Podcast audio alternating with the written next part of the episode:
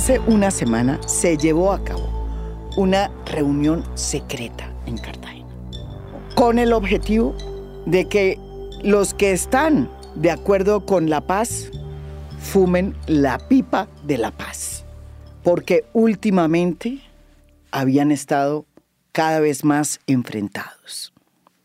A esa cita estaban invitados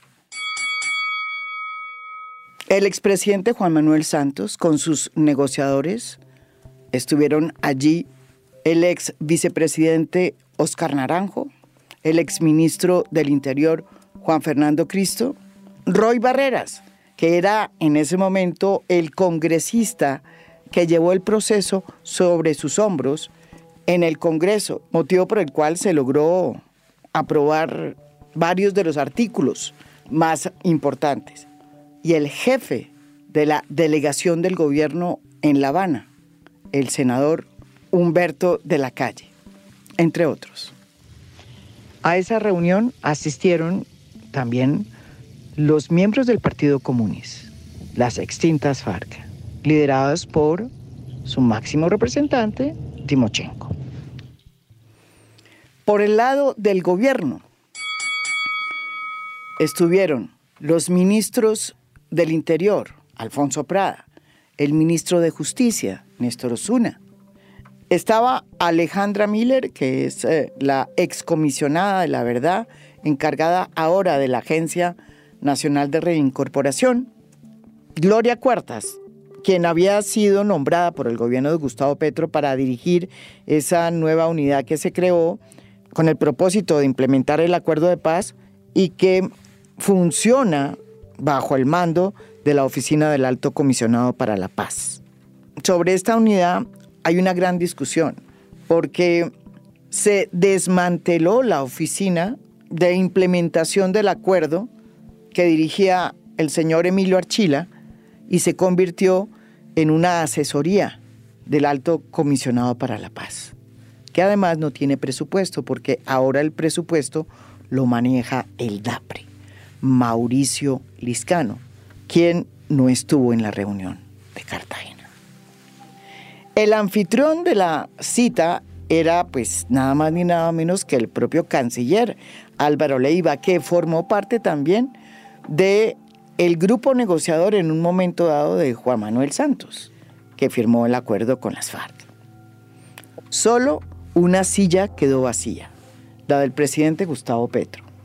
A pesar de que se había acordado que él iba a estar en esa cita y de que se había coordinado estrechamente ese tema con el expresidente Juan Manuel Santos, a última hora se conoció la noticia de que Gustavo Petro no llegaba, lo que causó desde luego un malestar dentro de la delegación presidida por el expresidente Juan Manuel Santos.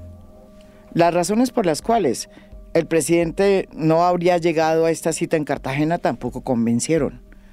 Según se dijo en su momento, minutos antes de que comenzara la sesión, el presidente había decidido no venir a Cartagena porque había decidido entregar su avión presidencial, para que fuera utilizado en el transporte de todos los pasajeros que habían sido víctimas del desastre de Ultraer, la segunda aerolínea de bajo costo que en menos de 2 meses desaparece en Colombia.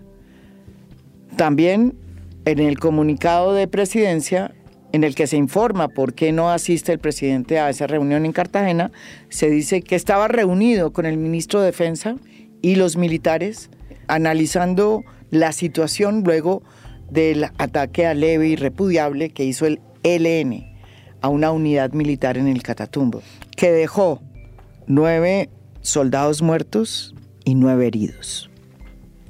Cuando los asistentes invitados a la reunión en Cartagena supieron que el presidente Gustavo Petro no venía, uno de ellos, Roy Barreras, presidente del Congreso, que fungía en las dos partes, porque había sido parte del equipo negociador del gobierno de Juan Manuel Santos en La Habana y también era el presidente del Congreso, ungido y puesto ahí por el propio Gustavo Petro.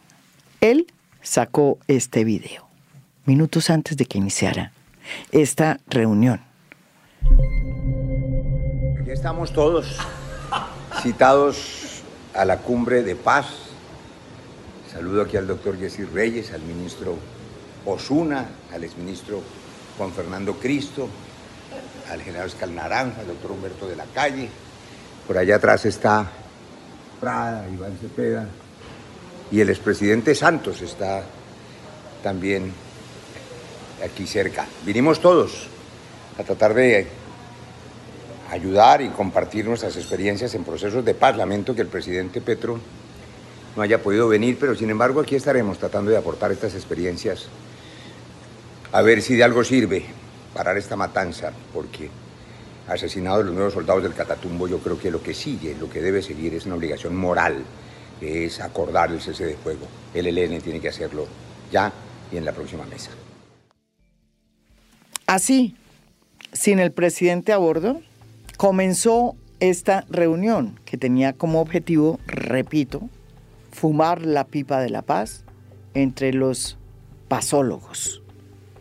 Un gobierno que había hecho el acuerdo de paz, que era el gobierno del presidente Juan Manuel Santos, y un gobierno como el de Gustavo Petro, que había dicho que su primer desafío iba a ser cumplir el acuerdo de paz e implementarlo, sobre todo la reforma rural integral. ¿Y por qué había que fumar la pipa de la paz? Pues porque desde tiempo atrás se venían tirando dardos. El primer dardo lo lanzó Sergio Jaramillo, luego de que se firmó el Acuerdo de México con el ELN. Esto fue lo que dijo sobre la agenda pactada con el ELN Sergio Jaramillo, ex alto comisionado para la paz del gobierno de Juan Manuel Santos. Se desarman las FARC. Ahora, ¿qué es lo que vemos en esta nueva agenda?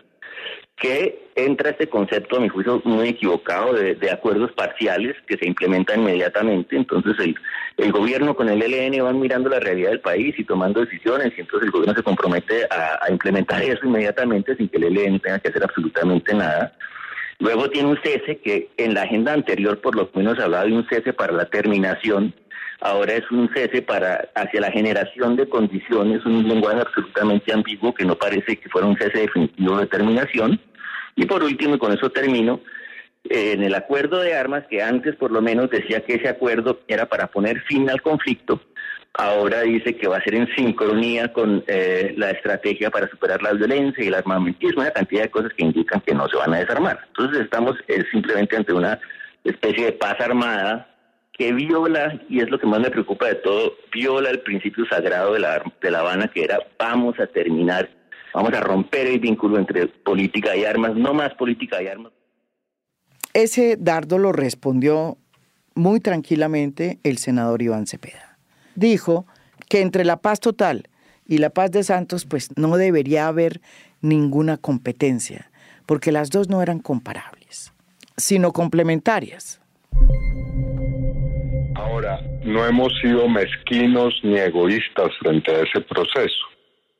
Hemos retomado lo que fue dejado por el gobierno del presidente Santos y hemos establecido como principio construir sobre lo construido. Es decir, la paz se hace sin mezquindades, sin envidias, sin egoísmos. Y la agenda que está pactada en este momento, como usted verá, tiene los mismos puntos a los que se había llegado en ese momento del gobierno de Santos, repito, bajo la conducción del doctor Jaramillo. Cuando se pensaba que entre la paz total y la paz que se firmó con las FARC en el 2016, se había llegado a una tregua, pues el ambiente se puso aún más tenso, luego de que el presidente Petro, en una intervención en Pro Antioquia, hablará de la necesidad de reformar el acuerdo de paz firmado en el 2016 porque era un acuerdo incompleto, porque no se metía a revisar ni el modelo de desarrollo ni las doctrinas y porque no hablaba de la industrialización del campo. cuando uno estudia el acuerdo al que llegaron final, allí, si uno quisiera ponerlo eso como una ilusión realizada, ¿qué sería la sociedad colombiana si todos los puntos allí escritos se volvieran realidad? Ese ejercicio nos daría una sociedad rural, yo le llamaría un romanticismo. Una sociedad rural, no está escrito en los acuerdos la palabra conocimiento, la palabra saber, la palabra universidad. Por lo menos en lo que estudiamos nosotros, puedo equivocarme. No está escrita la palabra industrialización. Pareciera que fuera un mundo romántico de antes, como si se pudiera mirar hacia atrás y construir una sociedad rural que ya no somos, indudablemente. Sin embargo, el hecho que rebosó la copa fue lo que sucedió días después en el ETCR de Mariana Páez. El ETCR de Mariana Páez es uno de los tantos lugares a donde llegaron los excombatientes y se asentaron para hacer desde allí proyectos productivos de manera colectiva. Y el de Mariana Páez fue uno de los más exitosos hasta ahora. Allí viven 200 familias excombatientes. Pues resulta que todas ellas firmaron un comunicado en donde informaban a la opinión pública y al gobierno del presidente Petro que se habían visto forzadas a desplazarse de ese territorio, porque las disidencias de las FARC, comandadas por Iván Mordisco, con quien el gobierno de Gustavo Petro y la Paz Total estaba abriendo negociaciones, pues las estaban amenazando y empujándolas a salir de su territorio. Y que como se sentían totalmente solas en esa lucha, habían decidido salir del territorio, por temor a que sucediera lo que ya había sucedido a varios de los líderes que habían sido asesinados por las disidencias meses antes. Ese drama que hoy están viviendo, esas 200 familias en el Meta, en ese ETCR, lo relató muy bien aquí en A Fondo Pastor Alape, miembro del Partido Comunes y responsable de la reincorporación en la implementación del acuerdo. Hay que tener otro antecedente que es el de el desplazamiento del ETCR del Yarí, que esta misma estructura armada generó una situación que obligó a los compañeros a trasladarse al Caquetá, a el Doncello Caquetá. O sea, llevamos con ellos dos desplazamientos de ETCRs y unos asesinatos en el Meta ejecutados por ellos. Entonces, por eso la situación es preocupante para los firmantes que hoy fueron amenazados en Mesetas. Y cuando uno pensaba que ya las cosas no se podían complicar más, pues se complicaron. Horas después de este comunicado lamentable y de las declaraciones de los más importantes miembros de Comunes, entre ellos el propio Rodrigo Londoño, el alto comisionado para la paz sacó un video en el que negaba que esta comunidad de Mariana Páez, acantonada en el ETCR de Mesetas, estuviera saliendo de ese territorio forzada por las amenazas de las disidencias de las FARC lideradas por Iván Mordisco, y aseguró que el desplazamiento se debía a un problema de la tierra, de la tenencia de la tierra, porque las comunidades no habían podido comprar esa tierra. Los hechos recientes han desarrollado explícitamente unos compromisos específicos del gobierno nacional, tanto en terreno como en Bogotá. Hemos ofrecido todas las garantías para que puedan estar en ese territorio. Comprendemos la situación de la inseguridad jurídica, el hecho de que no haya una titularidad de esa tierra que es bandida. Entendemos que de tiempo atrás han buscado una tierra que les permita ser propietarios y desarrollar allí sus proyectos de vida. Eso lo tenemos claro. Y en consonancia con la decisión que tienen la mayoría de las familias de salir del predio en razón de esta situación y de la reciente amenaza que fue inmediatamente abordada por la Oficina de Paz en mi cabeza y directamente para esclarecer la situación, tal amenaza fue denegada. También el propio Ministerio de Defensa ofreció la presencia permanente en el entorno de esta zona donde habitan los integrantes que han firmado el Acuerdo de Paz del Teatro Colón. Hemos entendido también que después de estos ofrecimientos y compromisos del Gobierno Nacional y de una reunión realizada en Bogotá, donde estos mismos compromisos se reiteraron y ratificaron, los firmantes de la paz han decidido salir a buscar un territorio, un lugar donde puedan establecer su ETCR. Cuando Timochenko vio este video en las redes, puso este trino. Al señor comisionado de paz le pareció que la solución a sus desafortunadas declaraciones era borrar el video. Para su infortunio nos quedó una copia. Esperamos su retractación pública. No fue una decisión deliberada abandonar el ETCR de Mesetas. Fue un desplazamiento forzado. Rodrigo Londoño, 22 de marzo de 2023.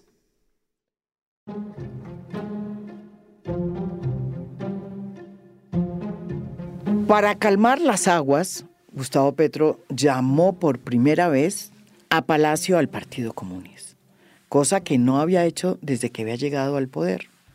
Anteriormente había tenido la posibilidad de establecer una comunicación directa, incluso en Palacio, con la bancada de Comunas, pero no había recibido a el partido y lo recibió días después de la metida de pata del alto comisionado. En esa reunión, los miembros del Partido Comunes, liderados por Timochenko y por Pastor Alape, le explicaron al presidente la situación difícil que tenían varios de los ETCRs en materia de seguridad. Y le señalaron también los puntos más complicados que había en territorio en materia de implementación del acuerdo. Los obligan a desplazarse. Bueno, hay toda la disposición del gobierno. También le hablamos de otras áreas donde tenemos situaciones muy complejas, Arauca, en el Cauca, y hay toda la disposición de poner la institucionalidad creada para implementar los acuerdos en función de garantizar esa seguridad. Sabemos que es un esfuerzo en que necesitamos el acompañamiento de todos los sectores que están pro paz, de todos los colombianos que creemos que este sueño que comenzamos a construir desde que firmamos los acuerdos en La Habana es posible, y es posible en la medida en que tengamos más y más apoyo. Por eso pues lo expresamos, nuestra disposición, la disposición de los firmantes en los espacios territoriales y la disposición de todo también lo construido alrededor de los firmantes como el Partido Comunes. También le dijimos que ese partido está a disposición de acompañar estos proyectos, tanto los proyectos de las reformas en el Congreso, la bancada, como acompañar ese sueño de la paz total. A lo que el presidente respondió diciendo que ellos estaban completamente comprometidos con la implementación de ese acuerdo. Con las aguas más calmadas, al otro día se hizo una reunión en Palacio de Nariño, un desayuno. El presidente Gustavo Petro invitó al expresidente Juan Manuel Santos. Allí se sentaron esos dos estadistas, hablaron de lo que tenían que hablar y de ahí sale la idea de la reunión en Cartagena. Las aguas seguían calmándose. Un día antes de la cita en Cartagena, Gustavo Petro fue al ETCR Mariana Páez y se sentó a hablar con las comunidades, con esas 200 familias que semanas antes habían denunciado las amenazas de las disidencias de Iván Mordisco y las presiones que les habían hecho esos violentos para que dejaran el territorio. Allí Gustavo Petro volvió a estampillar su compromiso con la implementación del acuerdo y anunció lo que ya habían acordado con el propio expresidente Juan Manuel Santos en el sentido de volver a fortalecer la oficina del Alto Comisionado para la implementación del acuerdo. Y les contó que tenían pensado en nombrar allí a una persona que se encargara de implementar lo pactado, que era sin duda una de las grandes peticiones que habían hecho los comunes en la visita a Palacio y el propio expresidente Juan Manuel Santos en el desayuno. El sector, Danilo, vamos a separar las tareas, ojo, porque nos estamos colapsando. Hay unas tareas para construir la paz de ahora en adelante con los grupos que aún subsisten. Y hay que tener unas tareas para implementar la paz ya hecha. Son dos tareas diferentes. Por tanto, habrá que separar funciones. Vamos a poner una persona encargada en lo segundo, que es la implementación de todo el proceso de paz con la FARC. Con la visita a Mesetas, evidentemente, la reunión en Cartagena pintaba muy bien. Y lo más seguro es que se iba a fumar la pipa de la paz.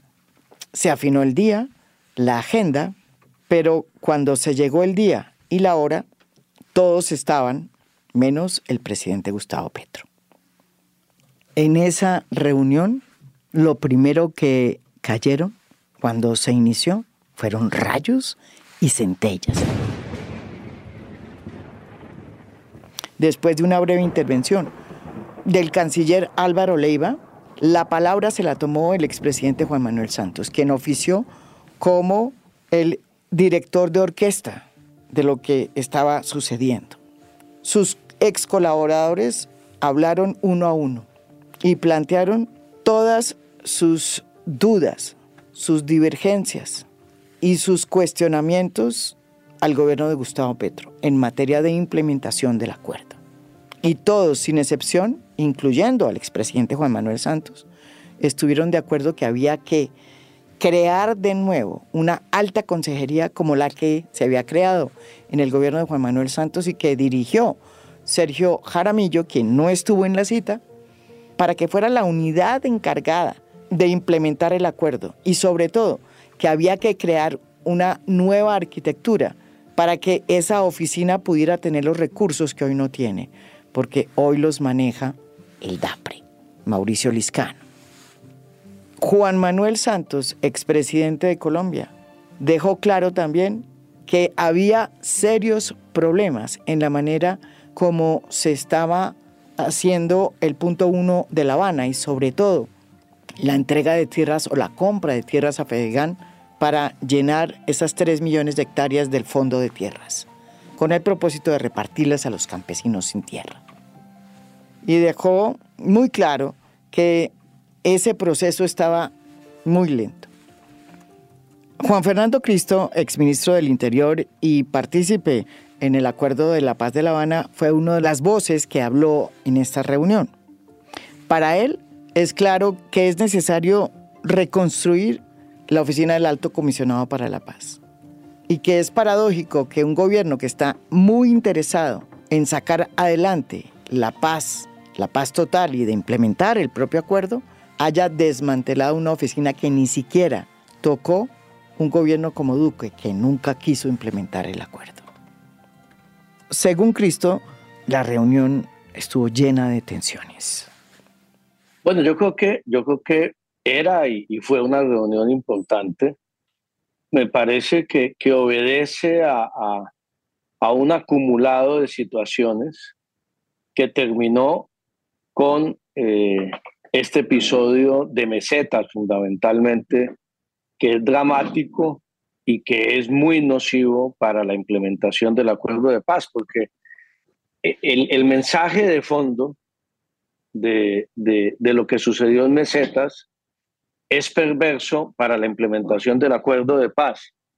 El mensaje de fondo es que quienes cumplieron el acuerdo de paz, quienes dejaron las armas, quienes se desmovilizaron y están dedicados a reconstruir sus proyectos de vida, resultan desplazados por aquellos disidentes de las FARC o que no firmaron el acuerdo o algunos que lo incumplieron, que el gobierno plantea negociar con ellos y que equivocadamente se ha permitido que se autodenominen como Estado Mayor Conjunto de las FARC. Yo creo que lo que sucedió en Mesetas de alguna manera fue como el detonante de un proceso de 8 meses en los cuales el gobierno se ha jugado a fondo por la paz total, que compartimos muchos, pero de alguna manera no entendió que esa paz total pasaba y pasa necesariamente por la implementación del acuerdo con las FARC.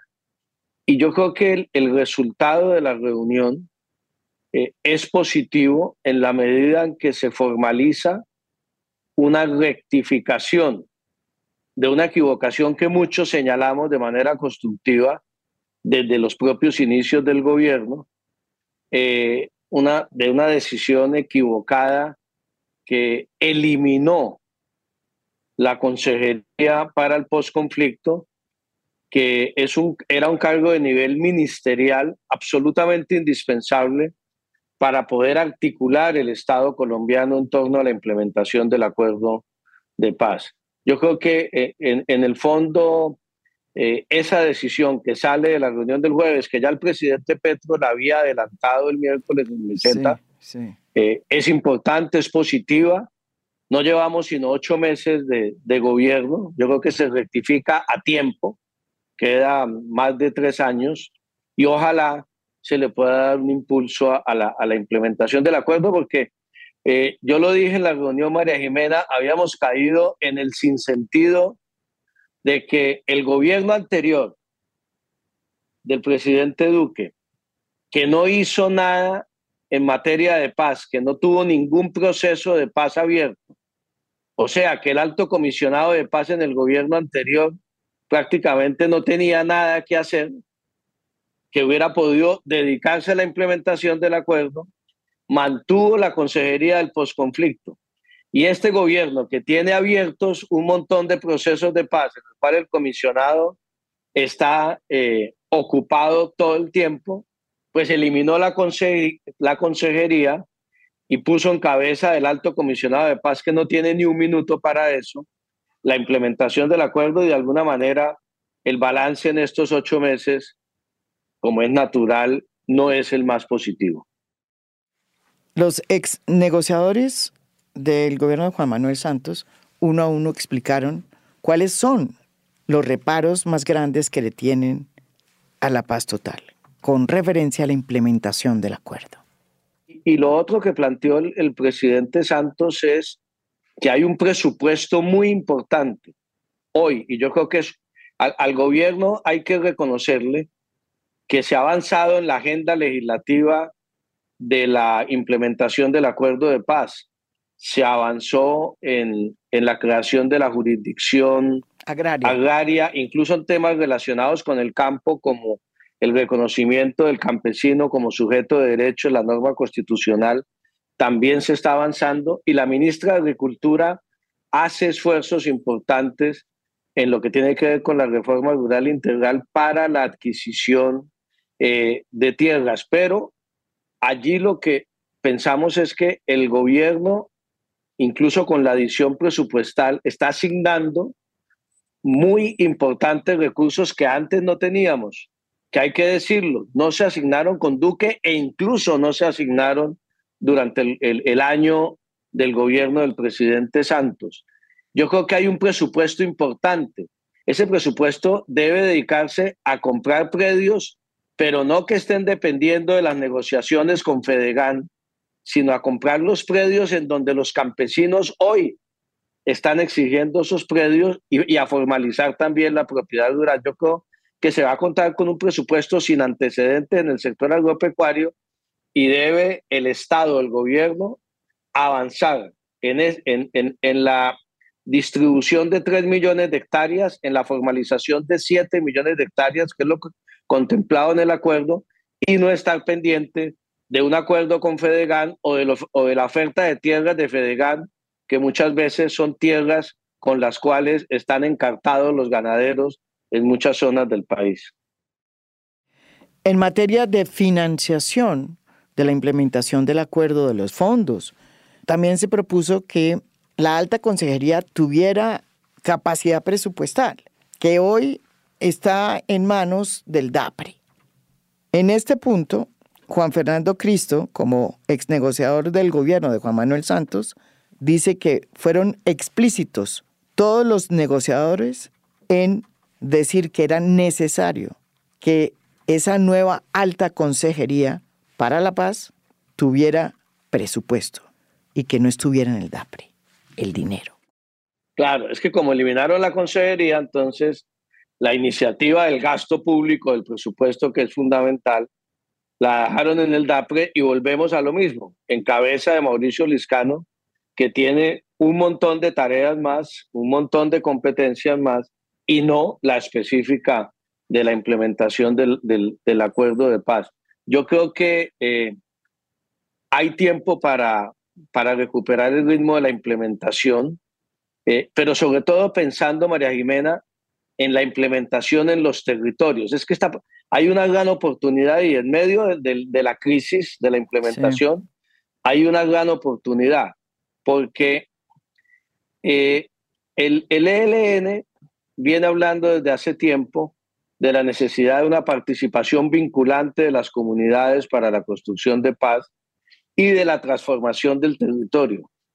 Y María Jimena, las comunidades que viven, cuando usted toma el mapa de los municipios PEDETS y lo cruza con el mapa de los municipios en donde hay presencia importante del ELN, va a encontrar que son casi los mismos municipios. Y las comunidades que viven ahí, pues son las mismas.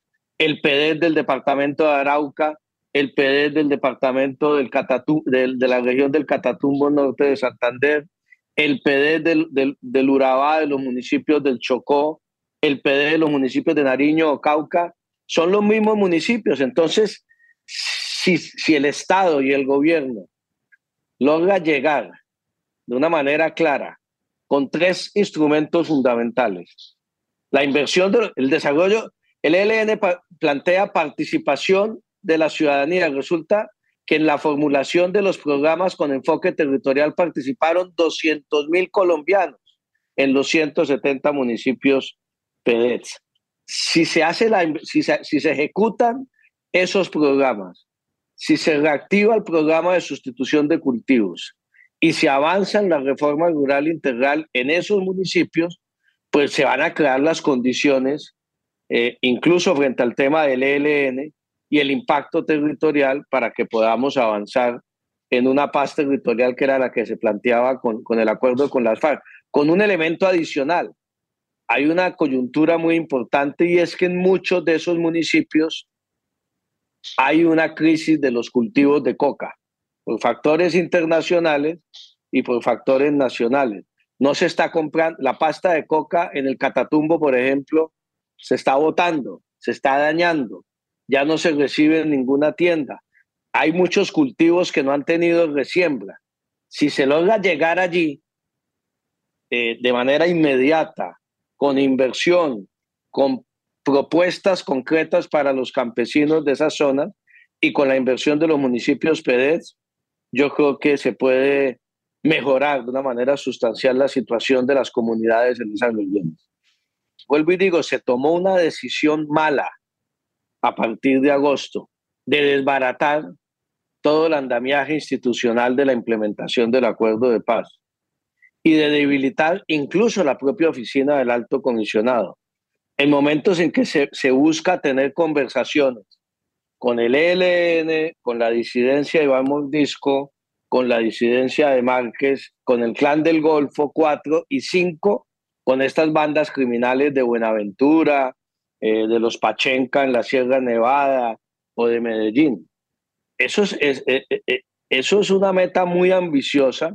A mí me parece bien que se intente hablar con todos los actores violentos en Colombia que generan este drama humanitario, pero obviamente eso tiene que tener mayor organización, no mezclar peras con manzanas, tener claro quiénes, cuentan con estatus político, cuál es una negociación política y cuál es un sometimiento a la justicia.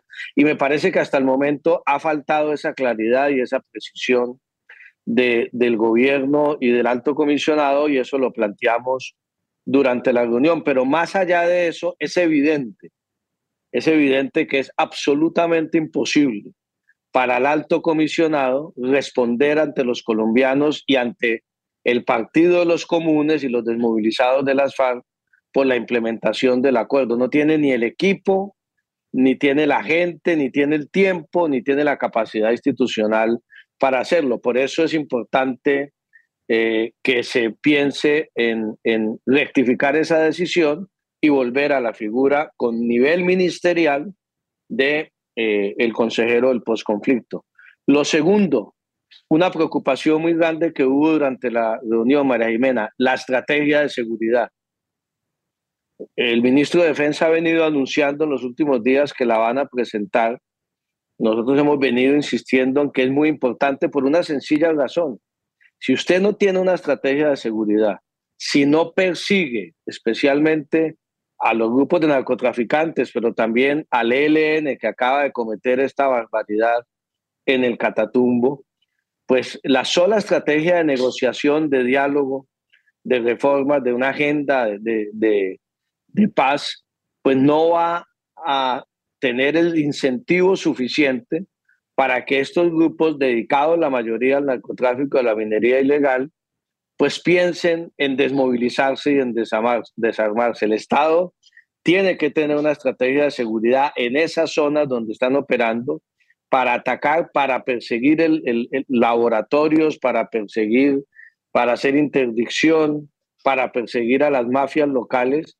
Y también, mientras no haya un cese bilateral al fuego, que no lo existe hoy, o cese unilateral, para tener acciones ofensivas contra estos grupos. Y ojalá esa estrategia de seguridad se presente más temprano que tarde y tenga éxitos que nos ayuden que nos conduzcan a la paz.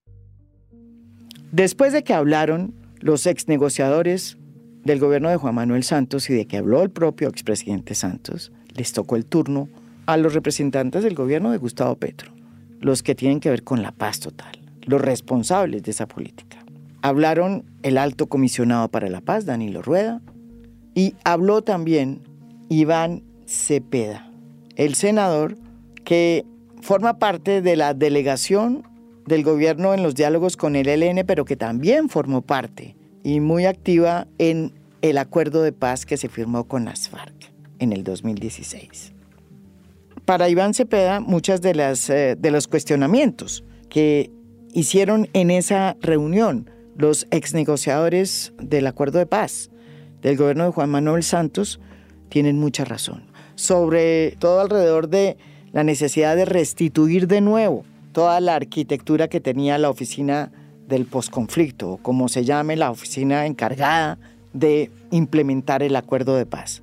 Sin embargo, también señaló en esa reunión que este gobierno ha dado muestras de su compromiso a la hora de implementar el acuerdo de paz. Por ejemplo, señaló que este gobierno ya presentó un proyecto para la creación de la jurisdicción agraria, una promesa que estaba impresa en el acuerdo de paz y que era una deuda histórica porque se habían hecho muchos intentos para implementar esta justicia agraria que permitiría resolver los conflictos relacionados con los derechos de la propiedad y tenencia de las tierras rurales. Uno de los grandes cuellos de botella que han obstaculizado los propósitos de consolidar la paz en Colombia. Este proyecto cursa hoy en el Congreso y le quedan 4 debates. Pero además también advirtió que por primera vez se aumenta en 2 billones el presupuesto para la implementación del acuerdo y sobre todo para el dinero que va dirigido a fortalecer los proyectos productivos en los territorios de las personas que se desarmaron y decidieron reincorporarse a la vida civil en el 2016. Así nos lo relata aquí en A Fondo.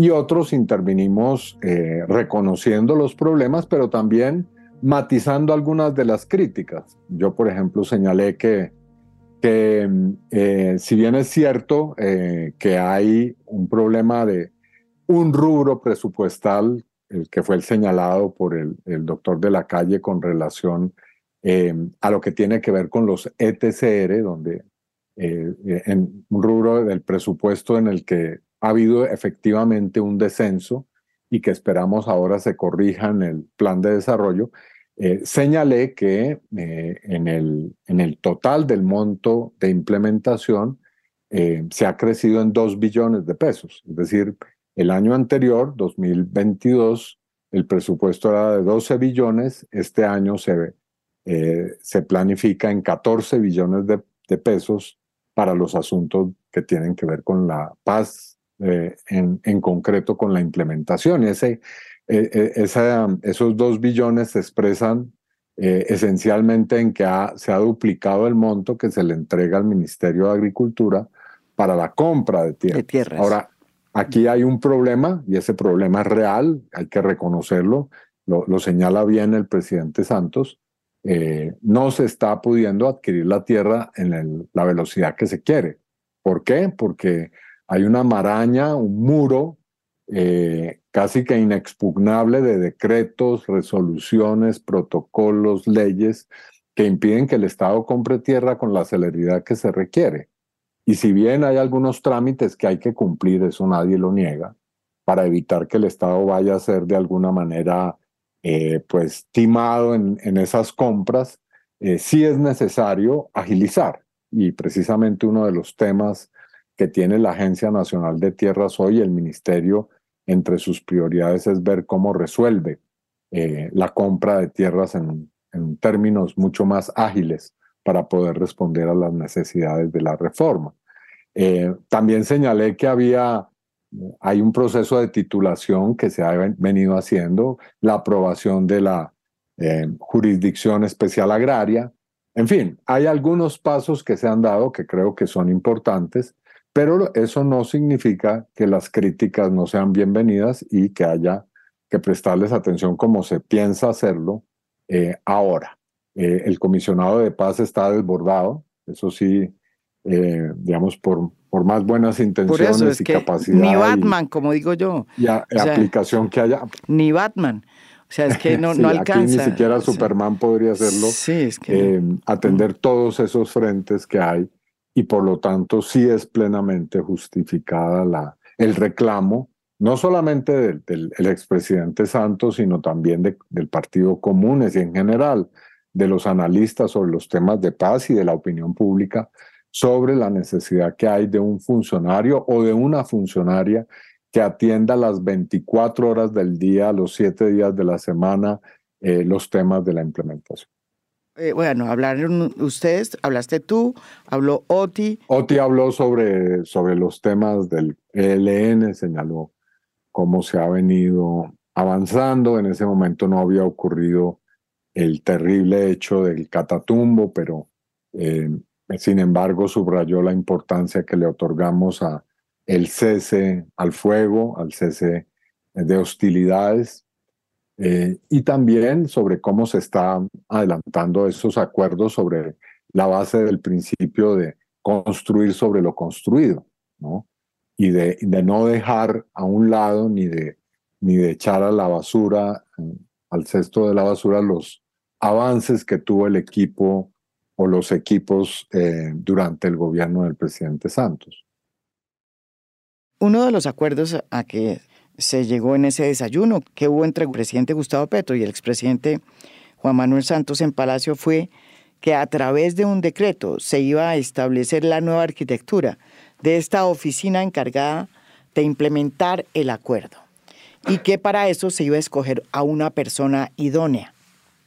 Según el senador Iván Cepeda, que estuvo además acompañando al presidente en su visita a la ETCR, de Mariana Páez y que después estuvo en la cita en Cartagena, esta fue una de las grandes conclusiones de esta reunión.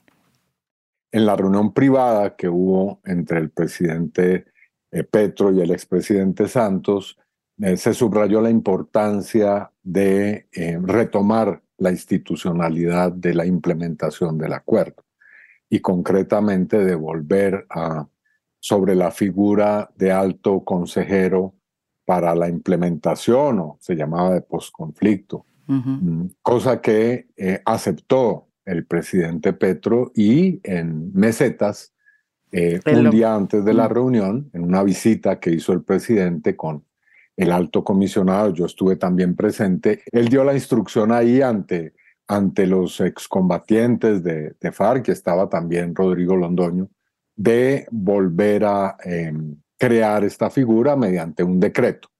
Así que ya la reunión de Cartagena tenía una decisión política de por medio, que era esta. Y esta es una decisión que vale la pena valorar, porque se trata ni más ni menos que de desconcentrar las labores de la paz, que han estado fundamentalmente en cabeza del alto comisionado Danilo Rueda, y de consagrar una persona, todavía no se sabe quién es, y seguirá siendo la persona que se había designado, la doctora Gloria Cuartas, o vendrá otra persona a trabajar con ella directamente, con Gloria, para impulsar de una manera específica, prioritaria, con toda la atención del caso, la implementación del acuerdo. Y frente a la metida de pata del alto comisionado para la paz, Danilo Rueda, quien desestimó las denuncias hechas por las 200 familias que vivían y que viven en el ETCR Mariana Páez, según las cuales se habían visto forzadas a salir del territorio por amenazas provenientes de las disidencias de Iván Mordisco, el senador Cepeda no dudó en decir que si una comunidad tan sufrida como la de Mariana Páez decía que estaban siendo amenazadas, pues que había que creerles.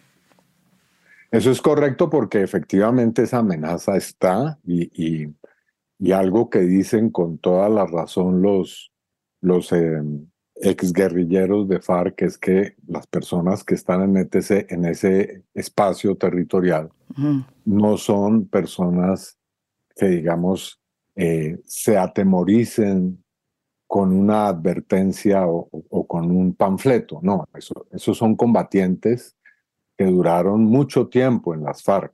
Es decir, son personas muy experimentadas en la vida militar y pues en la lucha guerrillera. Entonces, que si ellos, esa fue la afirmación, que si ellos dicen que hay un peligro, hay que creerles, porque efectivamente se trata de personas que conocen muy bien esa clase de contextos, y por lo tanto la conclusión es que esa amenaza es real, es una amenaza que hay que tomarse con toda la rigurosidad del caso, sobre todo porque en ese espacio territorial ya han ocurrido hechos, entre ellos, si no estoy mal, el asesinato de otras 2 o 3 personas, entre ellas un líder muy connotado de las FARC en esa región. Entonces, digamos, la primera impresión que tuvo el comisionado pues fue corregida luego, no solamente a través de haber pues borrado ese mensaje, sino de haber él mismo hecho presencia allí en el territorio, de haber hablado y negociado con la comunidad. Explíqueme, que no entiendo cómo es que usted, siendo un senador que representa el gobierno de Gustavo Petro, va a hacerle un debate de control político a el alto comisionado de paz, que es Danilo Rueda, que forma parte del mismo gobierno que usted representa en el Congreso. Explíqueme cómo se come eso. Pues la idea es precisamente ver en qué estamos y para dónde vamos, ¿no? Yo creo que mi función como congresista, en este caso de una bancada de gobierno, no me impide, sino por el contrario, me obliga a hacer control político al propio gobierno. Y creo que eso está bien que lo hagamos los congresistas de la bancada del Pacto Histórico. Es decir, es también responsabilidad nuestra, no solo de la oposición, ver cómo van las cosas. Y cuando hay críticas, cuando se dice que las cosas no están funcionando, Hay que ver hasta dónde eso es cierto y por qué, si es cierto, es así, e introducir los correctivos. Uno de los temas que se puso sobre la mesa, además de la necesidad de fortalecer la oficina de la implementación del Acuerdo de Paz, fue el de ponerle la lupa para saber qué era lo que pasaba en el tema de las tierras, de esas 3 millones de hectáreas que tienen que llegar al fondo de tierras con el propósito de repartirlas a los campesinos que no la tienen. Para eso se hizo un acuerdo con Fedegán, un acuerdo que, como bien lo dijo aquí en A Fondo el propio Juan Fernando Cristo, es un acuerdo que se está llevando a cabo, pero muy lentamente, porque se han encontrado con muchos obstáculos. Iván Cepeda, que oyó los reparos que el expresidente Juan Manuel Santos y otros exmiembros de ese gobierno plantearon sobre la poca celeridad que ha habido en este tema, opina lo siguiente. El presidente incluso allí hizo una reflexión sobre el hecho de que si el Estado no es capaz de conseguir 1.400 hectáreas para unos excombatientes, menos tendrá la capacidad de hacer la reforma agraria de los 3 millones de tierras o de las 3 millones de hectáreas de tierra para los campesinos. Entonces, allí planteó una serie de asuntos que tienen que ver con el primer punto del acuerdo y la necesidad de que se acelere este asunto, porque ni siquiera las tierras que ha ofrecido Fedegán en el acuerdo se están pudiendo adquirir con la celeridad que esto requiere. Y esto también fue objeto de una crítica por parte del expresidente Santos.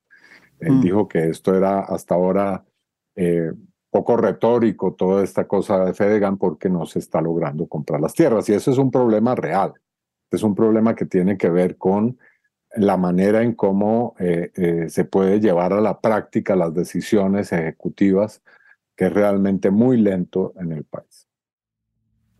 Para Juan Fernando Cristo, pues evidentemente faltó Petro en la foto. Sin embargo, se llegaron a unas conclusiones pocas, pero muy importantes, que dice él, ojalá se cumplan lo más pronto posible, porque todavía hay tiempo de cambiar las cosas para enderezarlas.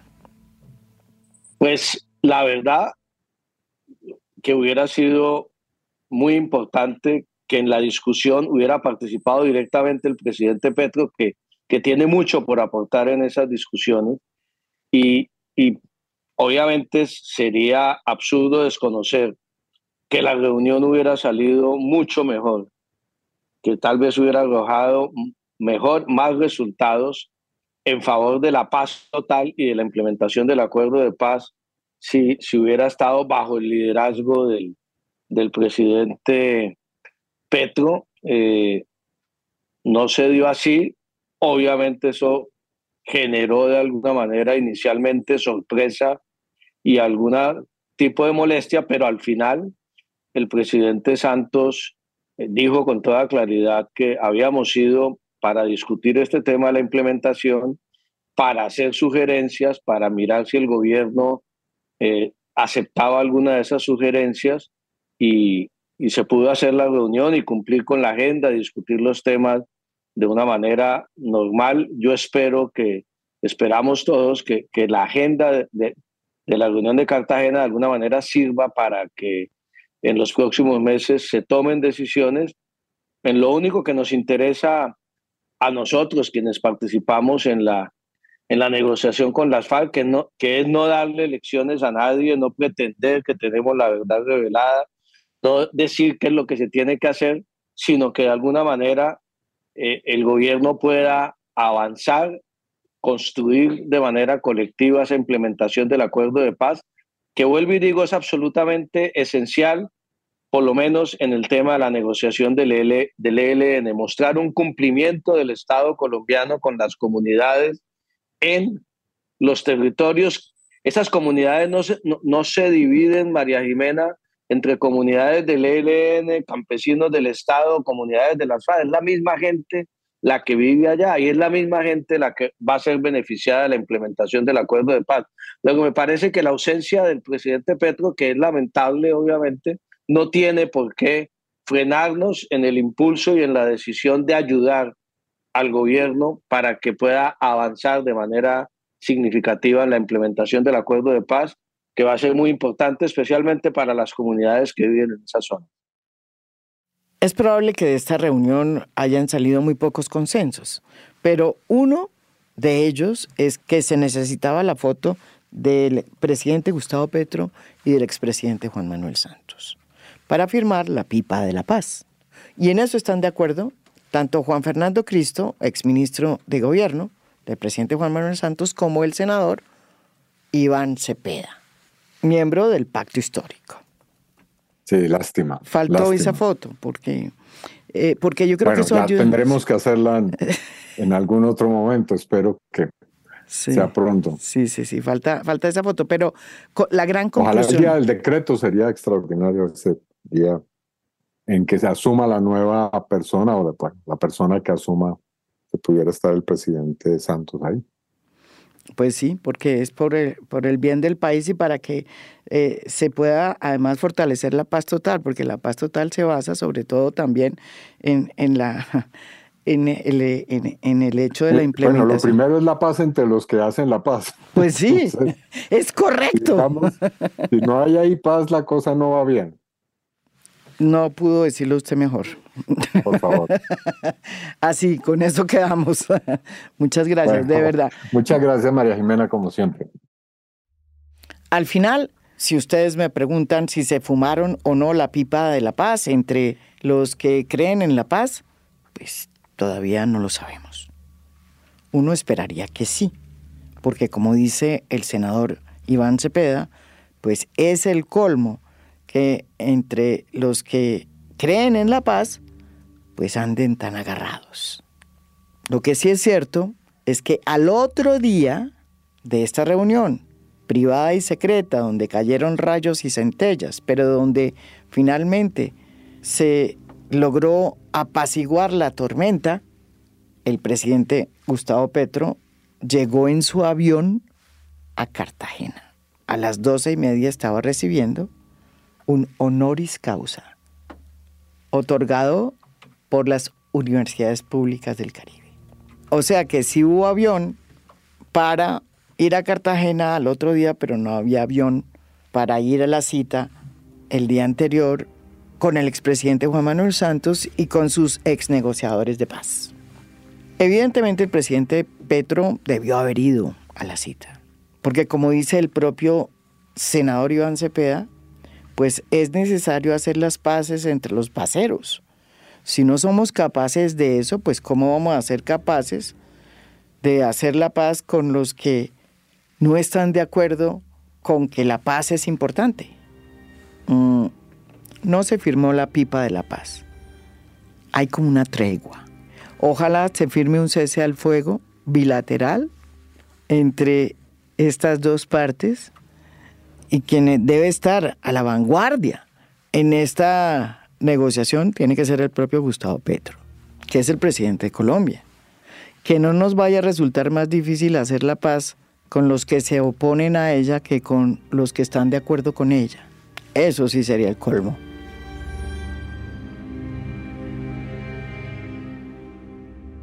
Esto es A Fondo, un podcast original de Spotify.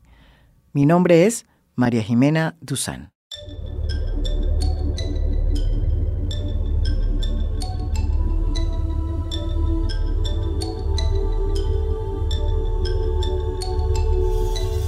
A Fondo es un podcast original de Spotify. Producción general, Lucy Moreno. Editor de contenido, Michael Benítez Ortiz. Postproducción de audio, Daniel Chávez. Y Blue Velvet. Música original del maestro Óscar Acevedo. Gracias por escuchar. Soy María Jimena Duzán.